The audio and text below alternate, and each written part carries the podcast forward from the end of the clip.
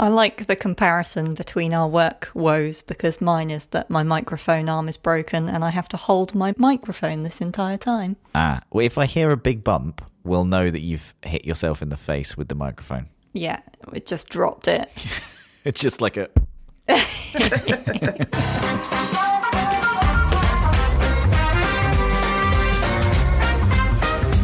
I found out it broke last week and I ordered the part from Amazon and it said delivery date pending for a whole week now. So Oh. whether it will ever oh. arrive, we shall see. They really train you to get used to like, okay, well, it's just going to arrive tomorrow. And then when it's like, it's going to take three days, you're like, What? Three days? Oh, three days? Is this the Stone Ages? It's instantaneous now, right? I order food and it arrives 10 minutes later on my doorstep. The funny part about that, when I grew up, I grew up in um, London, not your London, but our London, and it was a test center for McDonald's. Oh. And so they would have all these different things that they wouldn't have anywhere else. And when I was in high school, they piloted this McDelivery program. And you know, you'd call the phone number and they would deliver you your French fries and whatever else. and it was like, what is this? No one is ever going to use this. This is the dumbest thing ever. No one wants McDonald's to deliver food to their house. This is so not going to last. And sure enough, it didn't. The pilot went horribly. Everyone was like, yep, 100%. Nobody ever was going to want McDonald's delivered to their house. Meanwhile, here we are. Yeah. Uh, oh, I'm gonna say 20 years later, but I know it's I, I know I need to add a 10 to that. And you know, food delivery services is like the main way to get food. My kids don't even like. They're like, why would we go there? It's like five minutes from our house, mom. We can just have someone deliver it. It's not a bad experiment to be a part of, really, is it? Testing out whether McDonald's needs delivery. Now I'm hungry, Sarah. I'm sorry. You can probably get it delivered faster than your microphone arm part. I for sure can, yeah. I feel like we've probably talked about McDonald's way too long. Introducing our new sponsors.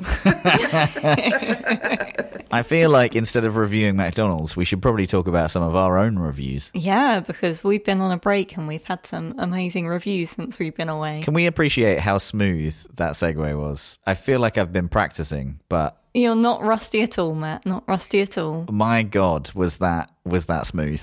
Very well done. It's like you've been doing this for a number of years. This first one, Fancy Bear Grunge Nostalgia.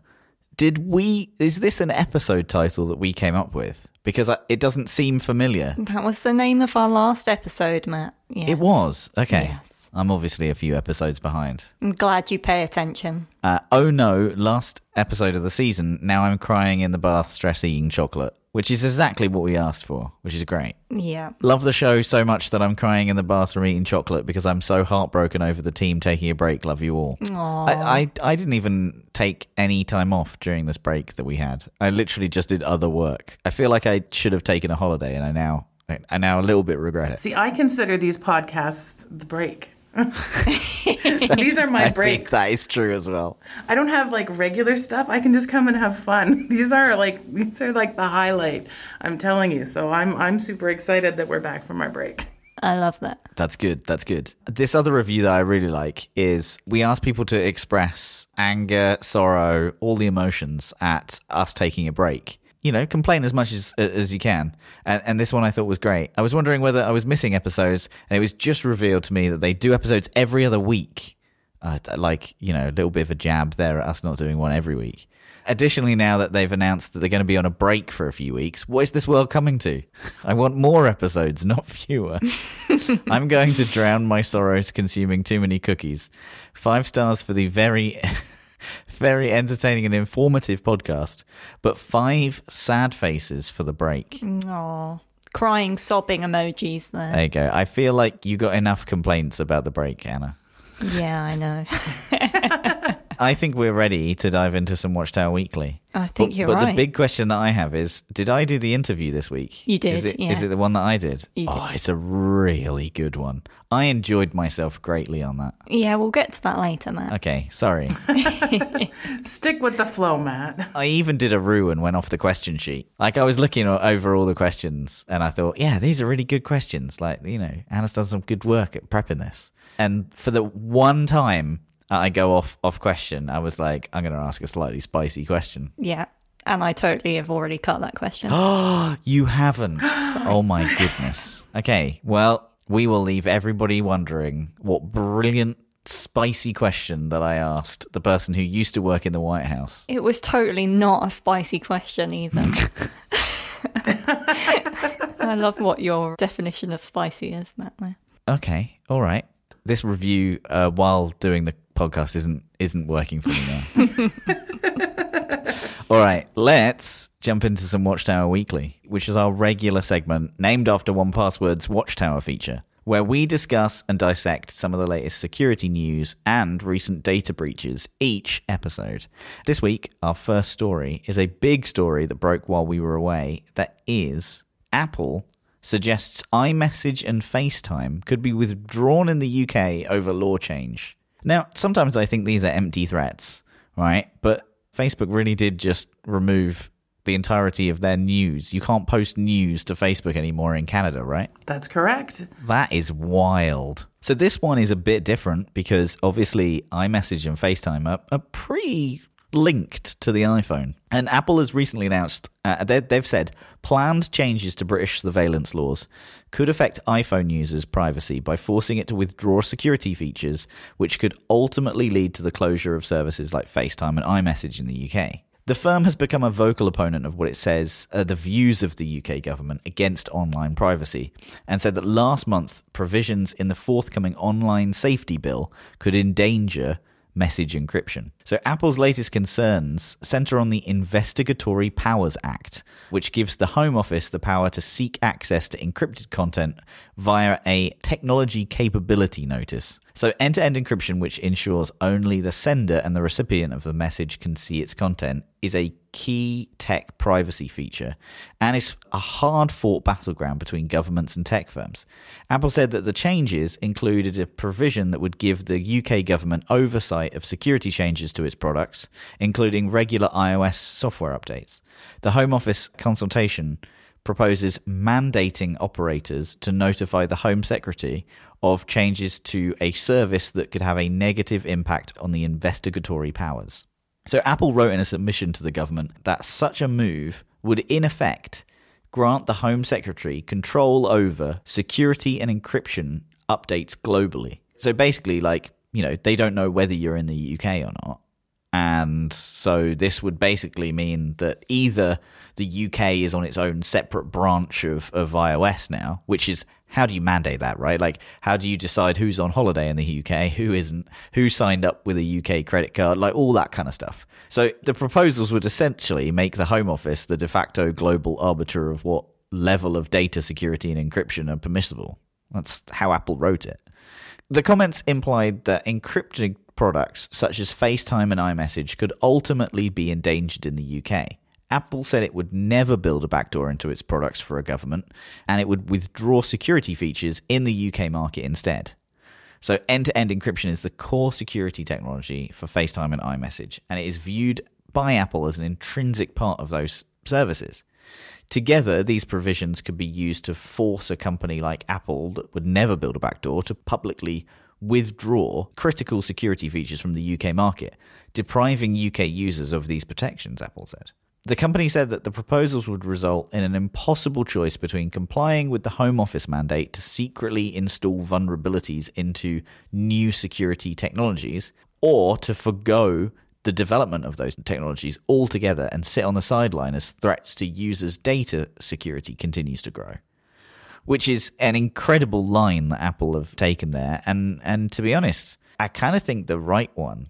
Obviously, a branch of this that lives just within the UK is really difficult to do. We're not talking about Facebook that just kind of turns off features based on like which country you sign in from. These features are sold with phones. It's software installed at like a hardware level on the phones.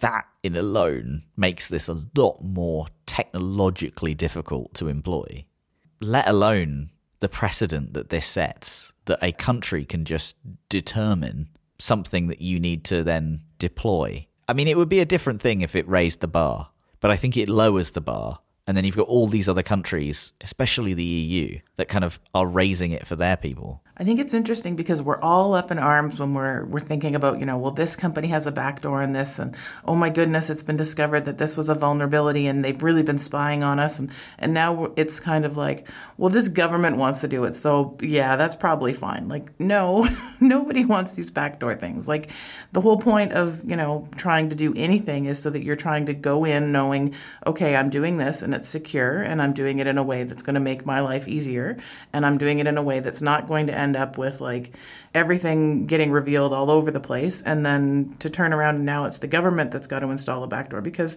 I mean, not only that, let's face it, the government doesn't have the best history with what they do with their information, but also their software practices are not exactly current.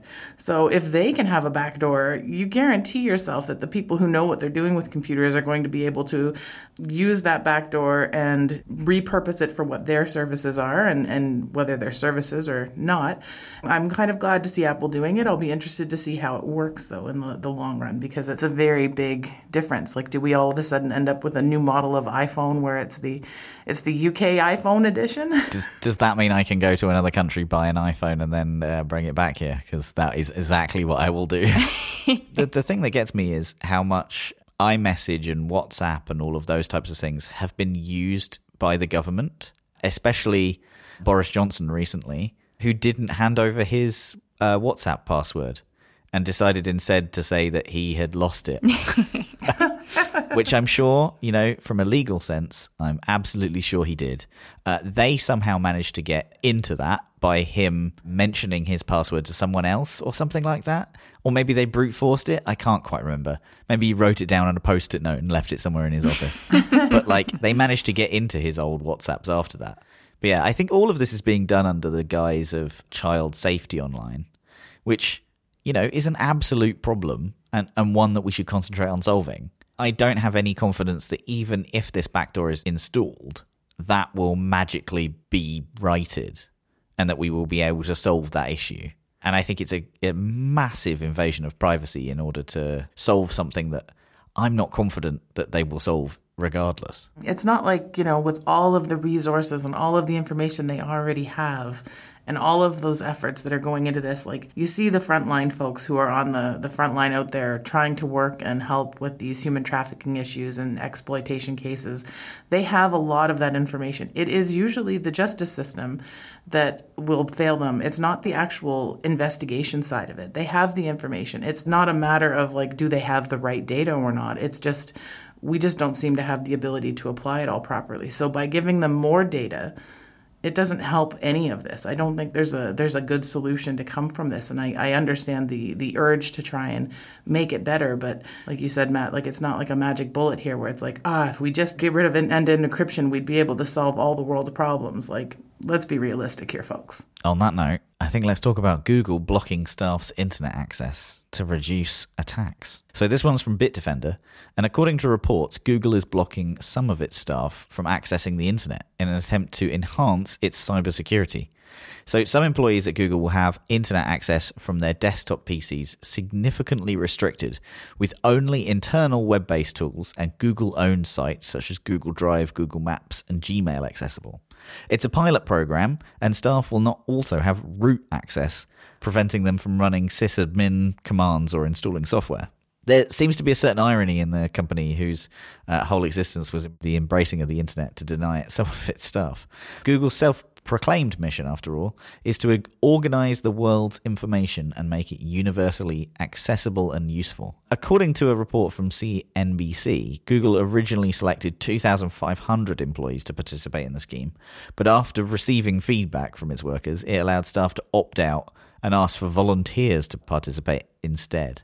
So, ensuring the safety of our products and users is one of our top priorities. We routinely explore ways to strengthen our internal systems against malicious attacks, explained a Google spokesperson. I'm going to say, uh, I like, I don't know where each of you uh, are going to come down on any of these stories, but this one in particular, I kind of think fair enough. If you have everything to do your job, like obviously they're going to make sure of that, then why not? I think this one's fair enough. You know, if you work for Google, this is a Google device, you're on a Google campus probably. this is their decision. Yeah, I read this and I thought it was like an interesting take on keeping your employees secure. It does kind of seem a bit extreme. I guess as an experiment and a different approach, it could be worth a try, but like I don't see why there's a problem with just trusting and training your staff, but I still respect the slightly left ball, wacky approach here. I don't know. It seems odd to like the whole thing. Like you're saying, Matt. Though, like, what are you doing with your computer if you're not, you know, especially given all of the different surveillance technology that's out there already on community devices at work. You know, it's very, it's just very odd. Like I, I don't quite get it. Like to me, this is very much a. If I'm trying to reduce attacks, I would think instead of it being an, an end-to-end situation i'd have like this is my farm room and this room here doesn't actually connect to the internet unless sally goes and plugs the cord into the wall. So for the most part we're all just going to do our computing locally and we're going to do our designing locally and everything happens within this little box. You know wouldn't it be easier just to have a non-internet room? And then that's where all the development happens on those machines. And then if someone wants to use the internet they're using their phones or their personal devices. Like, I don't know, it just seems very odd to me if the whole point is just to reduce attacks. Like, you know, if someone has a password, they're going to have a bad password, regardless of whether they're using uh, a Google site or whether they're using, you know, if they're on another. If they're using a bad password, they're using a bad password. That's what's going to get you attacked. I think actually, like, they won't be able to access any external websites. So almost like the the password point they they won't need passwords because everything I imagine would be under kind of the the Google's like single sign in option. And so if you have no access to your to your bank's website from in, inside work, that there really is like there's zero. They're cutting out all of the risk here. I, I think the downside from this is what they're probably not calculating in is that they hire lots of smart people and those smart people, if they really need to pay their mm. mortgage, will find out some way around this, right? And also, it's going to be interesting to see like the impacts on productivity. Is it going to make employees more productive or less productive because they don't have access to the internet? They definitely still have access to the internet, right? Unless you take someone's phone off you, which at, then at that point becomes a little bit weird. But they definitely still have access to the, to the internet. They're accessing it through their phone, which is worse. I think will be worse for productivity. No longer am I running a YouTube video in the background while I'm doing work. I'm looking at my phone.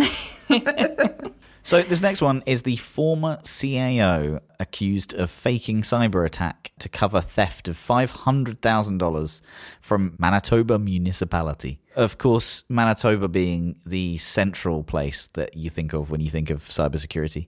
A, a former chief administration officer stole more than half a million dollars from a Western Manitoba municipal bank and then tried to cover it up by fabricating a story about a cyber attack and altering documents. This is this is a TV show waiting to happen. It really is. The the lawsuit accuses the the CAO Amber Fisher of breaching her contract through criminal, fraudulent, and unlawful conduct. It alleges that between September 2020 and July 2021, she made 33 transfers, all totaling about 515,000 from the municipality's bank account to her own. How do you feel like you're not going to get caught? Working for a bank and then transferring the money from the bank to yourself. I do admire the guts to try and pull something like this off. Yeah. Yes.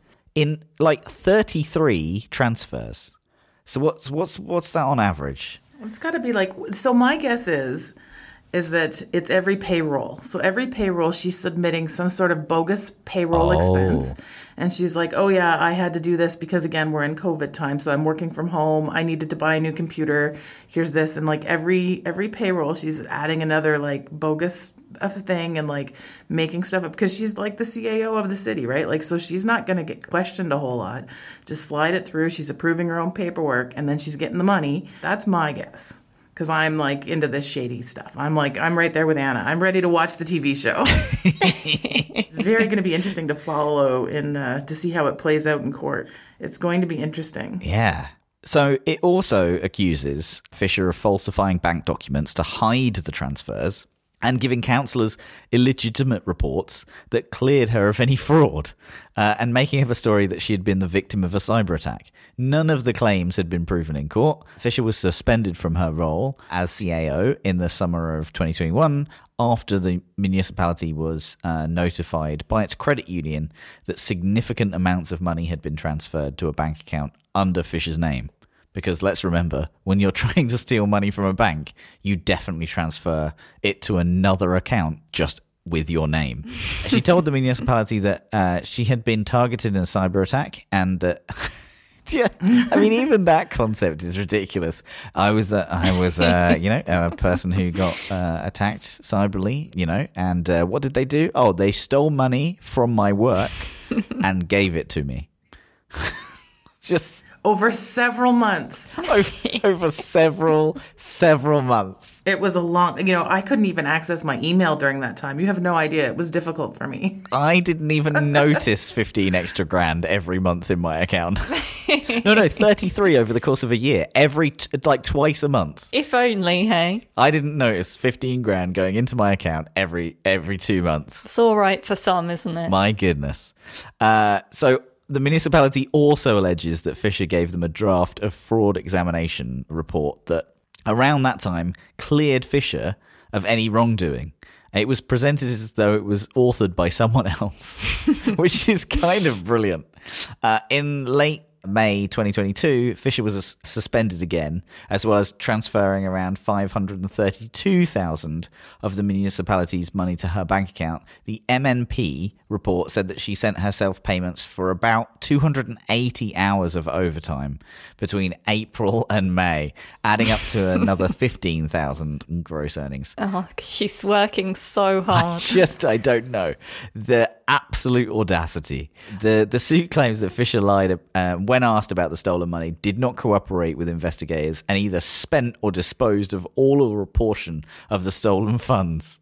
That's nearly a million dollars. Can you imagine if everyone just started doing this? Like, I know stealing from your employer isn't a new phenomenon, but you know, we've got people just trying to cover it up as a cyber attack now.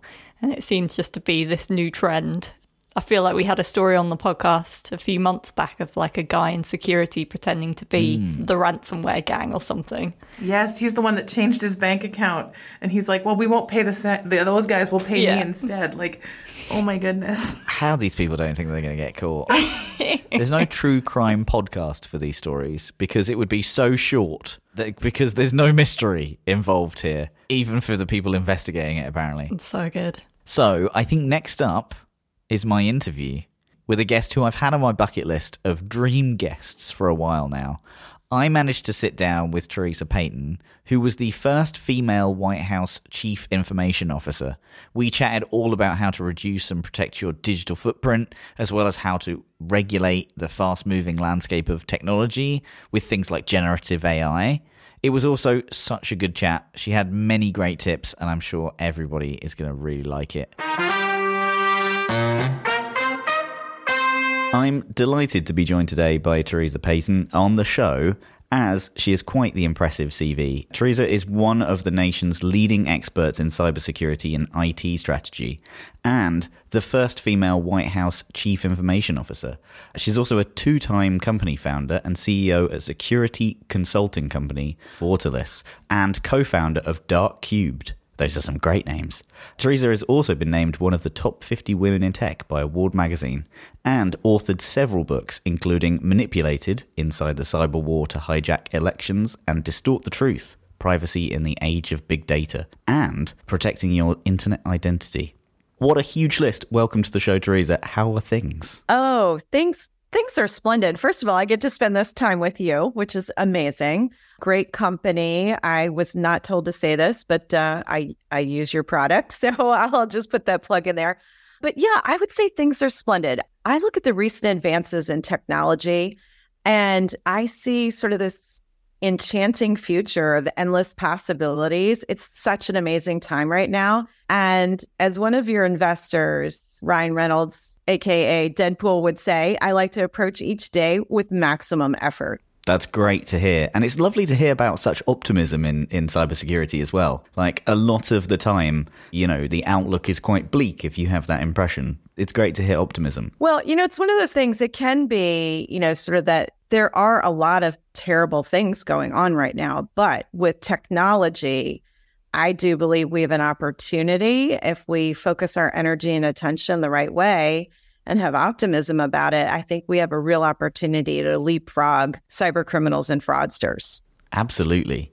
So let, us wind the clock back a little bit. Can you give us a little background on you and your route into cybersecurity? Yeah, I, I really appreciate you asking me this question because I've thought about this. And, you know, I would almost categorize this as somewhat either a romantic comedy or a love letter to my fellow humans. So I'm the kid of an enlisted Marine. I set my sights very high as a kid. I dreamed of finding a home where I thought initially I was going to be an international trade lawyer and deal maker. And then I thought once I did all these big, huge international deals, maybe I would run for the US Senate when I was older. But then I had the chance to work on computers in high school in college at Immaculata University, and I had the chance to work on my master's in information systems at University of Virginia. And there I was exposed to code generators, looking at neural networks, working on sort of the early days of artificial intelligence. And I have to tell you, I was hooked. I then married a U.S. naval officer, and off we went to Mayport, Florida. Now, if you're not familiar with Mayport, Florida, it's a U.S. naval base that's near Jacksonville, Florida. And at that time, I absolutely adore Jacksonville. I was born there, actually. Not really a technology hotbed, but I was so fortunate. After hunting for a job high and low, I was able to begin my career working in the financial services industry at Barnett Bank, which is now part of Bank of America. And that kicked off 16 years of work in the industry of financial services. Now, you may be wondering okay, how do we end up at cybersecurity? So, in this love letter to my fellow humans working in financial services, customer satisfaction, it reigns supreme. And anyone that has to run customer systems knows this. You have this grand responsibility. You have to craft systems that customers love. You have to ensure that they're safe and secure in the process. And oh, by the way, the bank needs to be profitable in the process. So when you think about that and you think about the fact that, like, you know, in the 1930s, you had Willie Sutton who sort of as legend has it. People asked him why do you keep robbing banks? And he said that's because it's where the money is. And so when you think about that right criminals have been going after banks both in a physical sense and a digital sense at every opportunity. There i am working in financial services doing systems that customers love i have responsibility for the safety and security of the systems of the data of the customers transactions and then my path takes this absolutely thrilling turn I got the opportunity to serve at the White House under President George W. Bush. And I became immersed in the ways of not just the fraudsters and the cyber criminals that I was seeing in banking, but now I was really exposed to sort of the nation state adversaries and professional criminal enterprises who were doing more than just, you know, trying to rob banks and rob customers, stealing trade secrets, intellectual property, causing mayhem. And so once I was immersed in the ways of nation states, I really felt like a clear, resolute, and true calling was emerging from the work that I was doing. And as that began to form in my heart and my mind, once I knew I was leaving the White House, I was pregnant with my daughter, Maeve. I knew I was leaving the White House at the end of the administration. It really guided this current phase in my career journey. And this current phase, my focus, my passion, my energy and the reason why I'm so optimistic is I know what I need to be doing, and that is protecting others, whether it's a business, a government agency, or an individual themselves from the ever looming threats that we have in this digital realm. What a great answer, and what a great journey you took us on there. Moving a little bit from kind of the financial honeypots of where we keep our money to kind of in today's online world, our digital footprints and, and our activity online is increasingly the honeypot that attackers go for. Could you explain a little bit about kind of what a digital footprint is and why it might be important for individuals to be aware of their online presence? Yes. What you said was really so brilliant there because as companies and governments and organizations have done a really good job at blocking and tackling and locking out a lot of potential intrusions. You know, you read about things in the news when things go wrong, but let's face it, bad guys only have to get it right once. We all have to get it right every single minute of every single day, right? And so I'm so glad you said this because it has been a prediction of mine and Melissa and Bridget, who are partners in my firm. We all work together at the White House, which was as we do a better job on the enterprise side, locking things down. Cyber criminals don't suddenly say, oh my gosh, this is so hard. You know what? I should stop being a bad person and I should be a good person and bake pies for my neighbor. They don't do that, right? And so they just say, okay, fine. Where is the next weakest link? And they're going after the digital footprint of you, of me, and the people we care about. So, a digital footprint, the way I like to think about it is it's like a trail of fairy dust, and it's left behind as we're dancing barefoot through the online world. It is an absolute record of our daily digital adventures. Everything we do, post, interact with. And maybe you say, okay, Theresa, love what you have to say here, but I'm not active online. Chances are the people around you, they are active online. So whether you like it or not, you actually have fairy dust left behind by your friends, your family, your colleagues. So this record of our daily digital adventures, these are like real footprints. They're just in the digital realm. And what people need to know is when I look at the past digital footprints of individuals and anybody else looks at the past, it is actually an incredible predictor of what you're going to do in the future. So you may forget what your patterns of life look like, but looking at your digital patterns of life is a great predictor of where you're going to be next. So I highly recommend that each of us really mind our digital steps you want to leave a positive impression in the digital wonderland, but at the same time, you have to safeguard your own privacy and security. That's a really good analogy because I spoke to someone who was forensically involved in cybersecurity and they referred to it as skin flakes. So fairy dust is a lot nicer.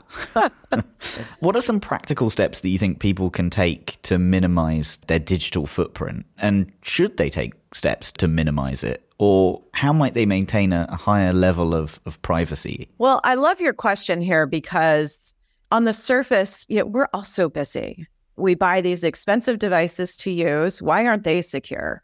We sign up for services. We're told we have antivirus or anti malware software. Why isn't that secure? Like, why do I have to constantly worry about whether or not I'm secure? And sadly enough, you do have to worry about it. But here's the thing I have boiled this down to being unhackable or almost nearly unhackable with five steps in 15 minutes or less. This is better than any fitness program you're going to do in your life, right? So, this is like your digital fitness program. So, the first thing is immediately consider changing all of your passwords on your online accounts. A really great thing you can do, there's some free services. One that I like is LeakPeek or Have I Been Pwned? I don't type in my passwords. You can type in all the variety of different email accounts that you use, see if they've been in past breaches. Consider using a secure password vault to manage your password life we've standardized my company on 1Password. Again, I was not asked to say this. This is not a commercial, but it is a great product to use. My sister and I tend to be like the geek squad or the genius bar of the family, technology wise. And so we're actually managing many elders' passwords. And thank you, 1Password, for that opportunity to do that. Number two, implement multi factor authentication on all online accounts. And if you are on services that don't offer you multi factor authentication, you need to tell them you need to get this in place or I'm not going to be able to use your service anymore. Multi factor authentication. So there's a type of attack called password credential stuffing. So that's, you know, they go to the dark web, they see your password, they try different variations on your password. And multi factor authentication, there was a study done by Security Boulevard. It actually blocks almost 90% or more of the password credential stuffing attacks. Now, I don't know about you, that's a pretty high percentage rate. So it's really worth the annoyance, I know, of multi factor authentication. Okay, number three, deactivate any dormant and inactive online accounts. If you're not sure, one of the things you can do is just do a search for your name with the name of different social media platforms. You could also do like a free search on your name on Spokeo or things like that. And it'll tell you whether or not it thinks there's some social media accounts that you've forgotten about. Step four, you can do a very simple digital footprint assessment of yourself for free. You could do a much more in depth one if you you know hire a firm this is something that that we do for organizations and individuals but you could do this for free yourself pick three favorite search engines search different variations of your name and that can give you a really good assessment and then number 5 consider using in your business single use business domains for things like mergers and acquisitions trade secrets money movement and in your personal life single use emails so if it's not your bank account and its social media. I love the idea of burner phones, burner email addresses. I wish they were around when I was dating. You know, it's like, what's your number? Here you go. But burner numbers, you can get Google Voice, you can get Talkatone, forward it to your real cell phone. And that way you're not handing out your most important email address attached to your most important parts of your life or your cell phone number, which is used for two factor multi factor authentication. So these these social media platforms, the ones that you're talking about that kind of build up these digital footprints, they've become an integral part of our lives. But they also do pose quite significant security risks. What do you think are some of the common pitfalls that are associated with, you know, normal social media usage? And are there any steps that individuals can take to safeguard their, their personal information that they're putting out online? Yes. So the first rule you know, because again, people are, like, oh my gosh, nobody cares about me, or I'm just not that busy, or this is a lot to think about. And it is a lot to think about. So I want to share a charming rule that I came up with that's really easy to remember and it will keep you safe in the digital frontier. And I call it the grandmom and bad guy looking over your shoulder rule. So if you picture this, on one shoulder stands your dear grandmom. She's radiating all of that lifetime of wisdom and propriety and then on the other side lurks this mischievous villain who's plotting treachery. So before embarking on any of your online escapades or posting something, ask yourself this Would I be embarrassed if my beloved grandmom was looking over my shoulder and saw what I was about to post? If so, don't post it. And then on the other shoulder, I've got this ominous figure who's got nefarious intents. He's cunning or she's cunning. And could they exploit what I'm about to post to hurt me digitally or physically or people that I care about? And if the answer is yes, don't post, even if you think it's an encrypted platform and things are going to be deleted. So if you embrace this rule of grandmom and the bad guy looking over your shoulder, you're going to be able to have an online journey that's safer and more secure. So that is the number one rule. If you don't remember anything else, just have that grandmom and bad guy looking over your shoulder rule, and you're going to be safer. I would also say take advantage of privacy settings. You need to opt in to the privacy that you want. They have you for sale. These services are all free. And because they're free, they need to monetize you. So if you want privacy and confidentiality, you must constantly double check those privacy settings and make sure they're set at the level that you choose to use. What great advice there. I I have really nothing to add. That's such a great point. Let's kind of take a, a, higher level look at this. I think I'd be remiss if I didn't ask a couple of questions that were kind of societal level cybersecurity since your role in the White House. Cyber criminals, of, of course, are constantly evolving their tactics as well to kind of exploit vulnerabilities. How do you envision the, the future of, of kind of digital footprints, especially in the wake of things like AI? Are, are we kind of all doomed as much as people say with AI?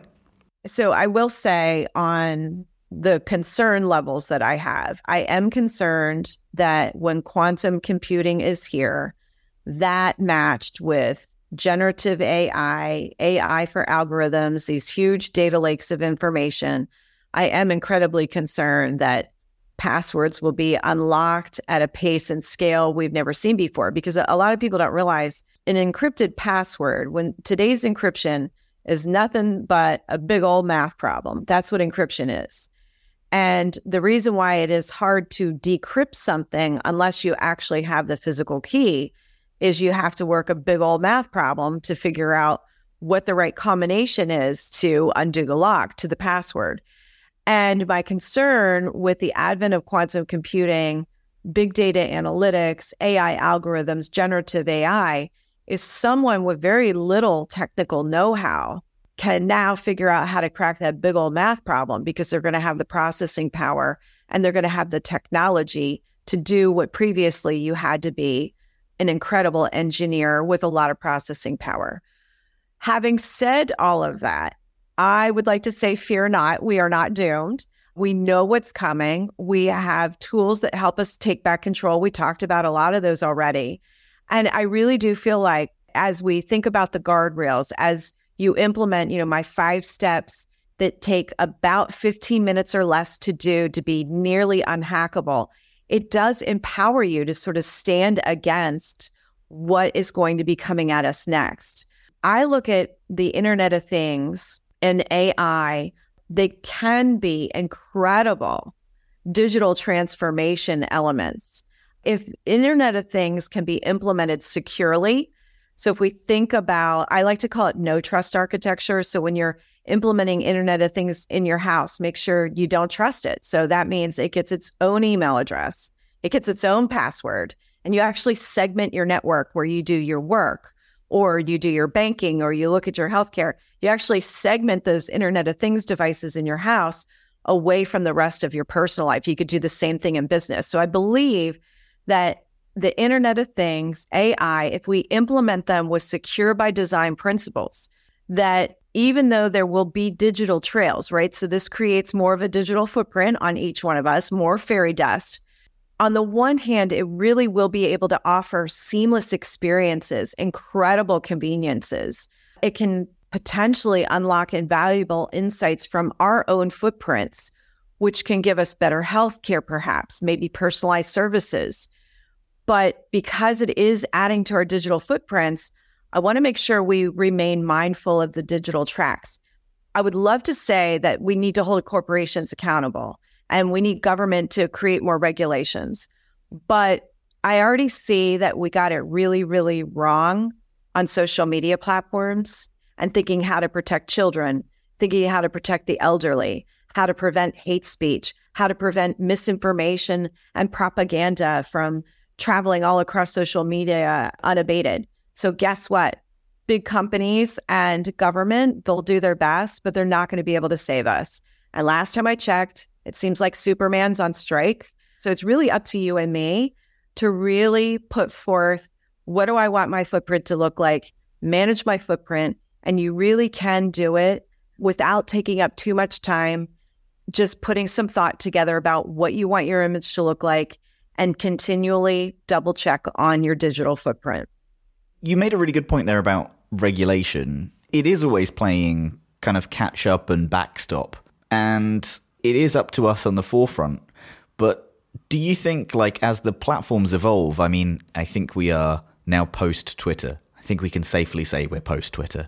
But, like, the next platform that comes along, do you think that we're able to catch up with regulation at all? What do you feel needs to be done there in terms of regulation? Yes. So we already missed the deadline.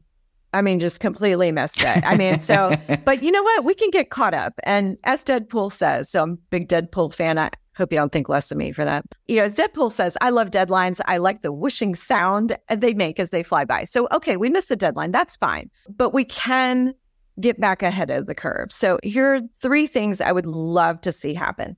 And the first one is international accords and collaborative frameworks. We need to get government you know, leaders together, countries together, academia, and industry stakeholders and create more adaptable regulatory frameworks. If we keep waiting for each country to do it on our own, we're never going to get there. I mean, look at the United States right now. We haven't really passed substantive privacy policy at the federal level. We have a patchwork quilt of very confusing privacy policies that have been developed by the states. So I really feel like we need sort of these international accords and collaborative frameworks. The next thing is, again, we have to have ethical guidelines. These ethical guidelines need to be clear, they need to be comprehensive, They need to be written in people speak, not legal speak, so that you and I know what we're opting into, what we're opting out of. It needs to be done by industry. So, for example, healthcare may have their own set of ethical guidelines. So, for example, I would love to see it say, you know, for generative AI, at this point in time, based on the technology, we will leverage generative AI for transcription services but we will always have a human being double check the transcription to make sure that patient care is always put first. We need these ethical guidelines so that each industry can leverage the power of this transformation technology, but do it in a way that takes care of you and me and the process. And then the third thing is, and we always forget this part, and this is what will keep it dynamic and fresh as the technology advances and gets enhanced, we have to have continuous assessment and governance. So we need to have under these international accords and collaborations, underneath these industry based ethical guidelines written in human speak, not legal speak, we have to have this continuous assessment and governance of how are the technologies going? Are the frameworks keeping up? And have some type of a maker checker rule, you know, so some type of a governance that says you told us you were going to do this. Are you really doing this? And the last thing, this is kind of my bonus thing that I believe really needs to happen, is why aren't we incentivizing responsible innovation? I don't know what that looks like. My philosophy would be maybe there's grant money to help companies that maybe don't have the level of resources to do responsible innovation. But we really do need to encourage the industry to prioritize these responsible and ethical AI practices. And if we could stick to those four things, again, I do believe the future is incredibly bright. I think that's such a great point, uh, especially on the, the, the kind of the human language uh, of all of these things as well. Like uh, understanding actually what is what is going on here is is really difficult. Is there kind of anything in you know some of your key learnings and the things that you were challenged on day to day operating at the highest of levels you know in the white house that you kind of you learned from? Really uh, what i would say to everybody it always comes down to the human user story.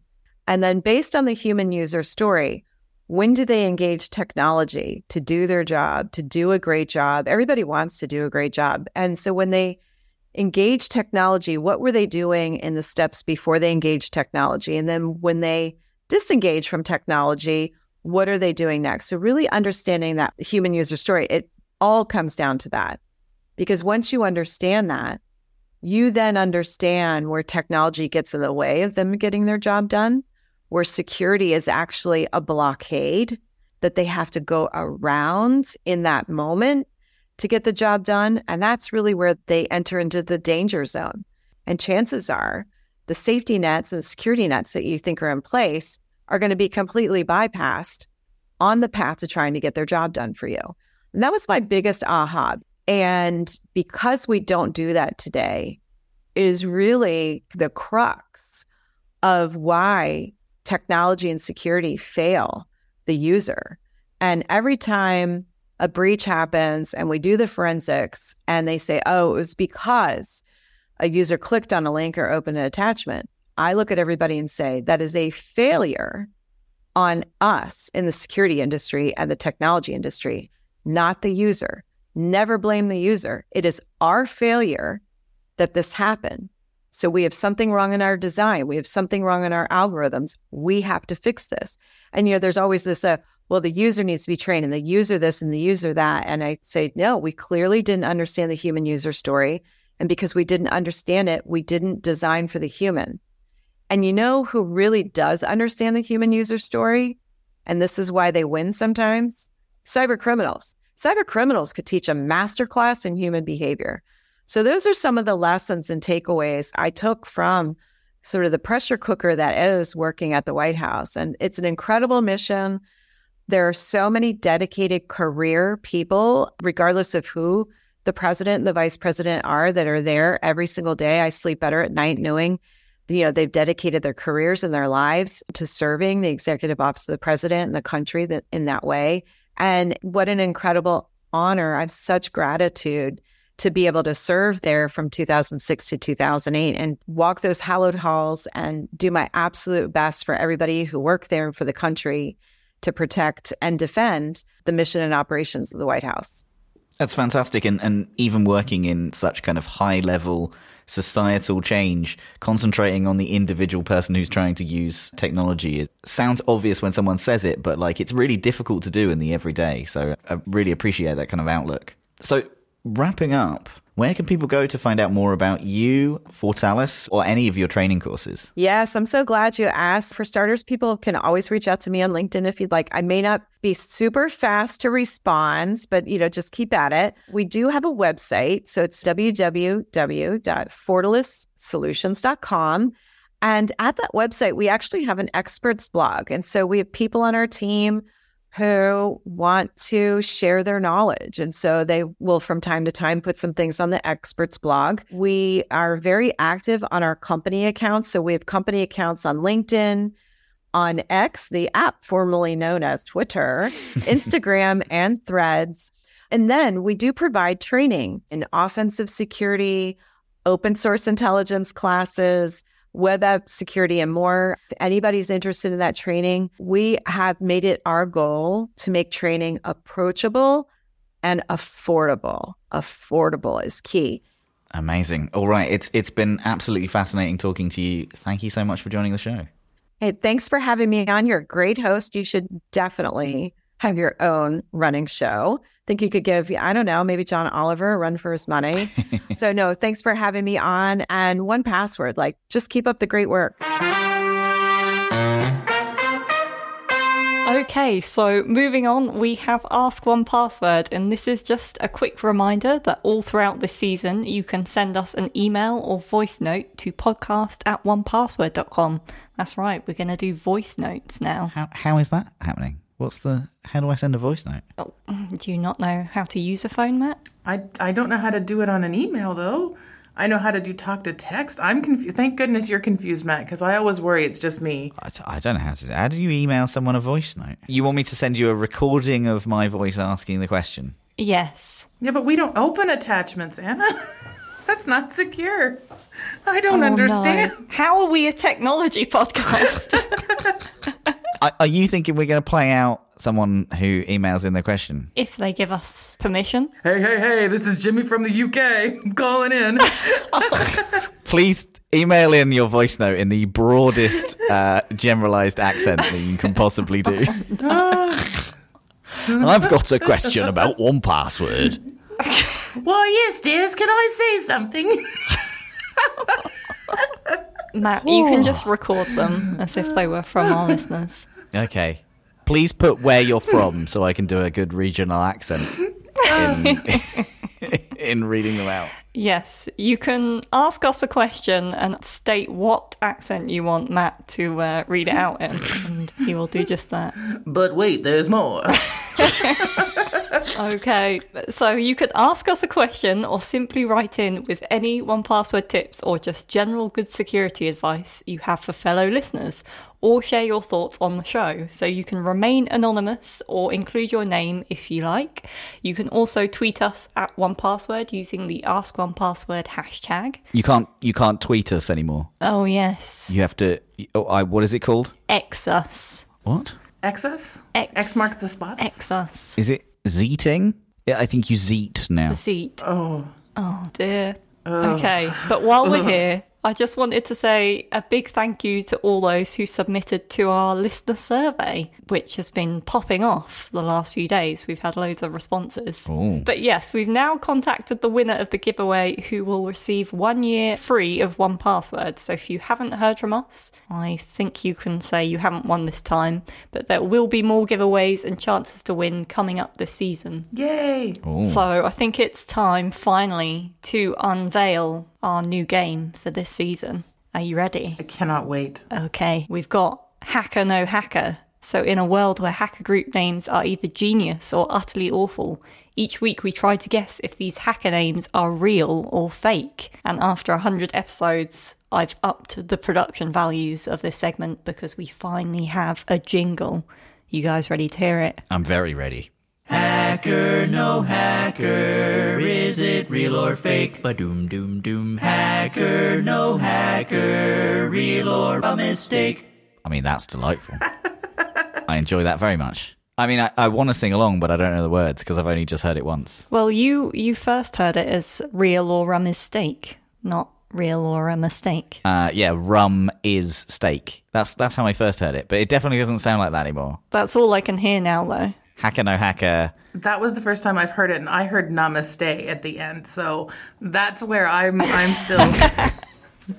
Real or namaste. Real or a mistake? Hacker, no hacker, is it real or fake? Ba doom doom doom. Hacker, no hacker, real or a mistake? I feel like my biggest disappointment now because the problem is we've had this whole show, and then you've displayed this, and I'm like, I'm waiting for it to be en français. I need it to have like an accent and in another language. like that's where I need it to go. Matt's already done that earlier on today. That's been cut once, Sarah. can't, it can't be cut twice. Okay, let's speed run through these. So we've got our first hacker group name, Spandex Tempest. Is that real or fake? There's a mental image there of someone really angry while wearing spandex, and it's quite funny. Yeah, I'm I'm gonna go with fake. Uh, uh, because of the mental image, I think it's made up. I, I think it's fake. I'm sorry, you are both wrong. It is real. What? It's a real hacker group called Spandex Tempest out there. Oh my goodness. Please tell me they like go after Victoria's Secrets and stuff like that. I love that. Okay, next up we have Grizzly or 6R1ZZLY with some numbers in there. Grizzly, is that real or fake? I think that's too good to be real. I think that's got to be fake. I think you've done that one, Anna. Tried to confuse you with the numbers. I'm going to go real. Oh, Sarah, you've got your first point because it is fake. Yes! Right. Sarah, one point. Okay. Titan Obsidian, is that real or fake? Hmm, that is fake. Oh, see, I was gonna go real. That sounds like a very like bro dudes. Okay, Matt, you're bringing it in because it is fake. Hey. Oh man. Next up, we have Parity Doom, real or fake? I mean, I quite like it. Parity Doom. Parity But the, Doom. the angle that you have to come at these from is like the high school band kind of era.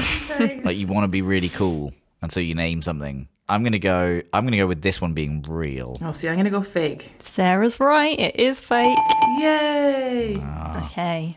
Then we've got Lulz Sec, L U L Z. Oh, this is def- definitely real. I think I've even heard of this. I have to say real as well. You are correct. They are real. It's it's too good of a name. Lulz Sec. Okay, so I'm on to Sarah's on three. Okay, finally, I think this is my favourite. The Cutting Sword of Justice. Is this real or fake? Oh. Did I make this up or is this real? I mean, it sounds like something from the um, coronation. yes, the King's coronation. I think I'm gonna go fake because I think if it was just sword of justice, I could do it. I think adding the word cutting is maybe what makes it fake. Okay, I don't know. I'm going to go real because I think CSOJ is like, you know, that's the cool way that kids refer to them.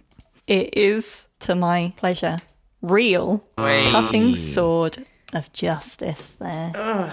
Okay, so it was a draw.